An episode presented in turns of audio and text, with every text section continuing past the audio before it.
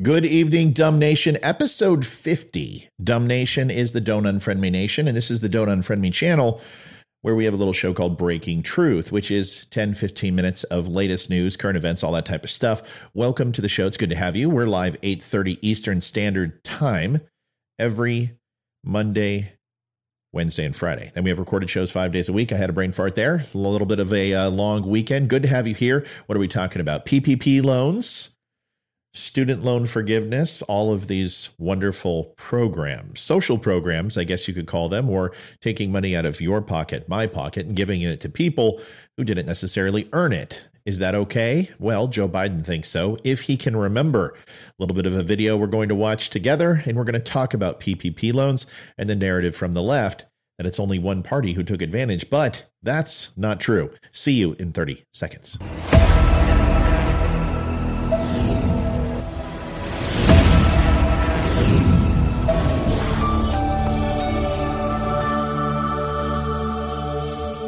Thanks for watching Breaking Truth, and please don't forget to subscribe, like, share, and follow. Yes, please do. I would appreciate it. Who am I? My name is Matthew Spear. I'm the host of Don't Unfriend Me.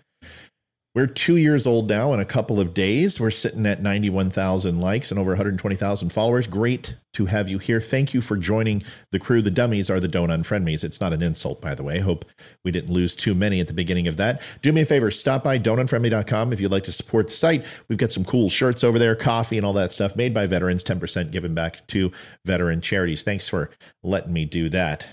I'm going to have all the lists of PPP recipients in the notes tonight, and you can read that on all the social channels right below if you're interested to find out if your congressperson took advantage. We've all seen this graphic. It's all over the internet, Facebook in particular, talking about Republicans taking PPP loans. It's interesting. The PPP, which was used and designed to reimburse companies if they spent 60% within the first 30 days, 14 days, depending upon the terms, and reinvested it into payroll protection, because that's what it is, a payroll protection plan, they were refunded or forgiven on this loan. It was never really a loan at all. It was more of a stipend. And as long as you met the requirements, you received forgiveness. If not, you had to pay it back. If you qualified for forgiveness, though, you did everything you were supposed to do. It helped pay payroll, keep people employed, and keep the market where it was supposed to be, at least from falling even further than it was during COVID.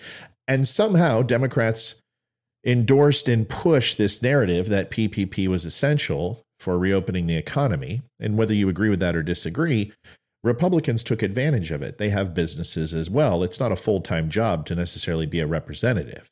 It doesn't necessarily pay the greatest, especially traveling back and forth and whatever. And I don't have a problem with legislators making money from private business. That's fine. They can do that as long as there's not a conflict of interest. But these Republicans, and there were 18 of them, and this is just a small list, were pointed out as Republicans talking out of the sides of their mouth, utilizing PPP loans, which they didn't. They followed the policy for forgiveness on supplying payroll through their company, even though they weren't taking profits in, so they could maintain their business and not close 93% of what is considered to be the heart of our business, which is small business in the United States today. Sounds like a fairly decent deal. The problem is that we didn't hear anything about Democrats. We heard all about Republicans. And the reason why is because Joe Biden pushed forward student loans and forgiveness, which is interesting because that doesn't mean what it means either. Either does the Inflation Reduction Act, and neither does Build Back Better. I don't understand what's wrong with this administration with naming stuff that actually isn't what it is. A Ku Klux Klan rally, according to the Biden administration, is a white sale on aisle 5 in Kmart. They're not very good at what they do. But this list doesn't necessarily tell the whole story. And the reason why it doesn't is because Joe Biden doesn't tell this whole story. And here is a video to show you that he's a little confused. The other piece what we're trying to do is, you probably are aware, I've just signed a law that's being challenged by my Republican colleagues. Okay. I just signed a law that's being challenged by my Republican colleagues. Number one, there aren't many Republican colleagues. That's lie number one. Lie number two is you didn't sign a law. What you did is you used an executive order. We will go over that and then talk about the constitutionality of student loan forgiveness and putting it on the backs of John Q. taxpayer. Not necessarily a law, but that's two so far. The same people who got PPP loans for up to close to, in some cases, up to $500,000, $600,000. They have no problem with that.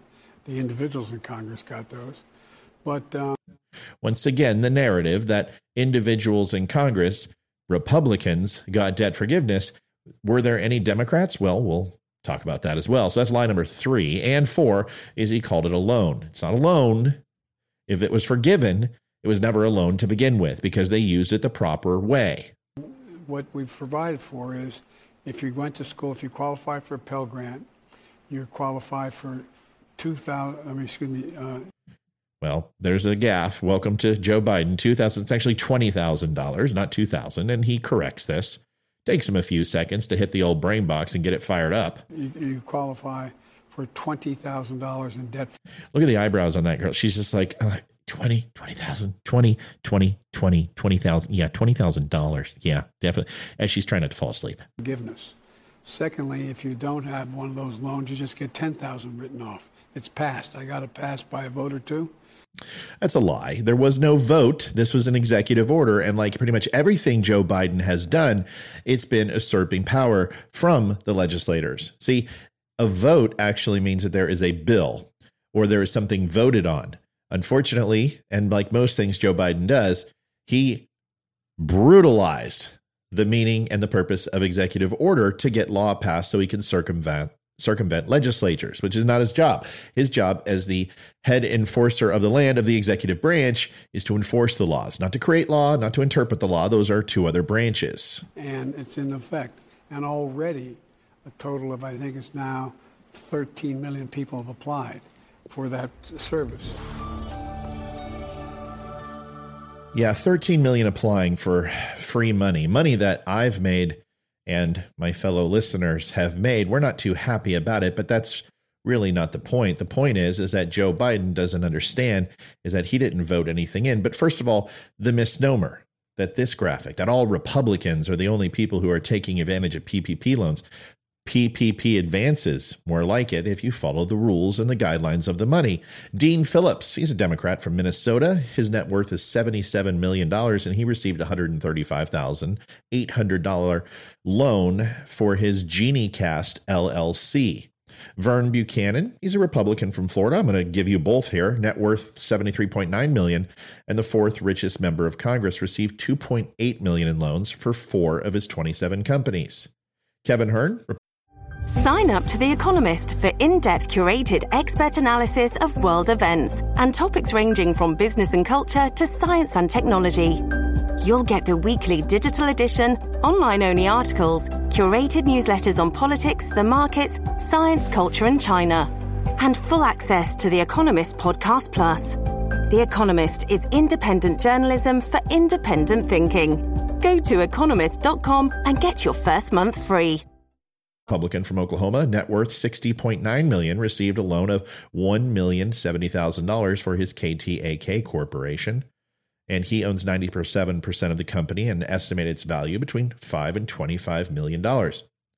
Norman Went net worth was $43.4 million, received $306,000 for 4 of his 20 companies. Mitch McConnell and wife Elaine Chao, with a combined net worth of $34.4 million, are tied to a loan for the Chao family-owned Foremost Maritime Incorporated for $417,000. Roger Williams from Texas, net worth $27.7, received $1.4 million for his JRW Corporation. And last year, he valued the company at more than $50 million. Greg Pence, net worth $12.6 million, received a loan for $79,000 for his Pence Group LLC, which he valued on his financial disclosure as worth between $5 and $25 million. T.J. Cox, Democrat from California, net worth $11.8 million, received $609,000 for 2 of his 26 businesses. Nita Lowey is a Democrat, New York, net worth $10.9 million, is tied to a loan of $1.1 million that went to a law firm where her husband is chairman, emeritus, Lowey, Dannenberg, and PC. Mike Kelly, Republican. His net worth is $10.4, received $974,000 for 4 of his car dealerships. Ralph Abraham, Republican, Louisiana, net worth $4.8 million, received $38,000. Earl Blumenauer, Democrat, net worth $4.5 million, received $432,734. Vicki Hartzler, net worth $3.8 million, is tied to $451,000 and her husband's tractor company.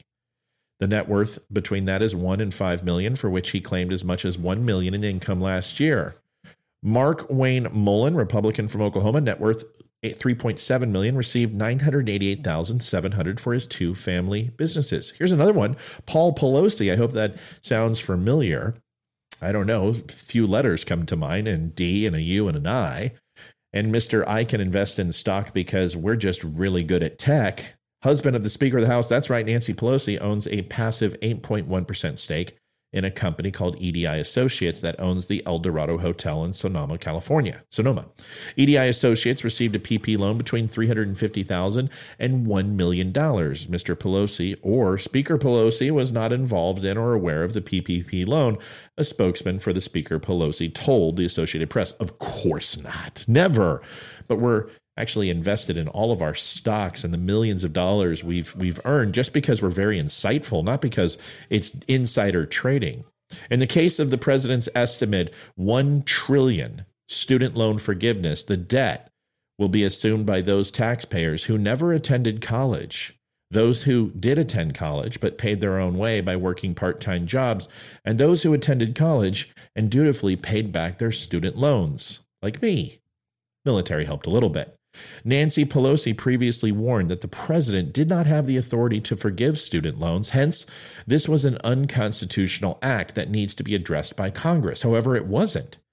And it's incumbent upon a college student to choose a field of study that will provide a sufficient income after graduation so as to pay back taxpayers who provide the funds for that college loan. Gender studies doesn't pay very well from what I understand. Well, $15 an hour at your local Flip-A-Burger. But here's the issue. If your education isn't important enough for you to pay back, why the hell should I pay it back? Under our system of government, the president's authority to issue such orders or to engage in any other form of unilateral executive action must come from the Constitution or federal law. There are no enumerated powers about forgiving. The pursuit of happiness is a very thin trail, and it's not necessarily a guarantee. You can't use that. And federal law, the reason why executive orders are around and executive action is used is to help achieve what Congress and the lawmakers decide. Let's go ahead and say we're going to put up a border wall. Sorry. Congress would go ahead and pass such legislation and then go to the president. The president would seek funding or create agencies or put people in charge to oversee this happen. And unfortunately, we have a lot of bureaucratic red tape in Washington, D.C. Executive order is designed to circumvent this so the president can get things done. After all, that is his job. If we put it another way, an executive order can be used to execute a power the commander-in-chief already has. It can't be used to give the presidency new powers. In particular, Article 2 of the Constitution assigns the president the roles of commander-in-chief, head of state, chief law enforcement officer, and head of the executive branch. The president has the sole constitutional obligation to take care that the laws be faithfully executed and is granted broad discretion over federal law enforcement decisions, but not giving away free money for no reason. He has not only the power but also the responsibility to see that the Constitution and laws are interpreted correctly. Scholar Todd Gazzino wrote in 2001, when the president lawfully exercises one of these responsibilities, scholars generally agree the scope of his authority to issue executive orders and other directives is especially broad. As such, Congress has little ability to regulate or limit that authority. But the same does not hold true for the SCOTUS. And the Supreme Court of the United States and the district courts have put a hold on this free money grab out of my pocket into other people I don't even know. When a president's authority comes from power granted by statute, Congress is free to negate or modify that authority or pass legislation to nullify the order itself because the Constitution empowers Congress to make the laws that govern us. Still, the president has to sign the law enacting that change unless Congress is able to override a veto. Federal courts also may strike down an executive order that exceed the scope of the president's authority, as an appeals court did with President Bill Clinton's order forbidding government contracts with businesses that employed strikebreakers. And the Supreme Court did with his order requiring the government to use foreign languages in providing federal benefits and services. Joe Biden is trying to do what most presidents do. It's October. And the student loan forgiveness was anticipated to drop at the end of October and before the midterm elections. How apropos. It's almost a happy accident. Don't kid yourself. Of course, this was designed to buy votes. And the only thing that was possibly going to help him was student loan forgiveness and the drum up of Roe v. Wade. Well, voters really don't care about Roe v. Wade. Let's be really transparent. It's a very small percentage of Americans. In fact, it falls down to the bottom of the list, somewhere 17th or 18th on priorities. Voters care about crime. They care about the economy. They care about illegal drugs. They care about fentanyl. They care about the borders. They care about a world climate. They care about not having a nuclear war. They care about inflation. They care about taxes. They care about a lot of things, but they don't really care about January 6, abortion, and what seems to be student loans that aren't coming. This should create quite the uproar with the younger audience who wants a bunch of free stuff. Unfortunately, it's not coming because it's unconstitutional, just like most of this administration's decisions. Folks, thank you so much for watching Don't Unfriend Me tonight. It was good to have you, and thank you for watching Breaking Truth. Do me a favor, if you could. This white blob over my face, which happens every night because I forget to move it from the live show because I don't want to have it fall on Amy and Leroy, the Veteran Crisis Hotline, 1-800-273-8255, press 1. 22 veterans a day, folks, commit suicide is way too many. Please do me a favor. Reach out to the Veteran Crisis Hotline. Provide this number to a veteran, and they will help you make that call. They will call back that veteran, even if you just leave a name and phone number, and they can go ahead and have your name attached to it, or it can be anonymous. And it's anonymous to the veteran as well. And remember, if you're not a veteran, you can also reach out. It's free of charge, and you will never be turned away. Folks, thank you so much. This is Matt from Breaking Truth. Good to have you. See you tonight at 8:30. We're going to go over a very raucous debate tonight. DeSantis. It's going to be a fun one. Stop by tonight at 8:30. We'll see you there. And if not, I will see you tomorrow. God bless, and have a wonderful night.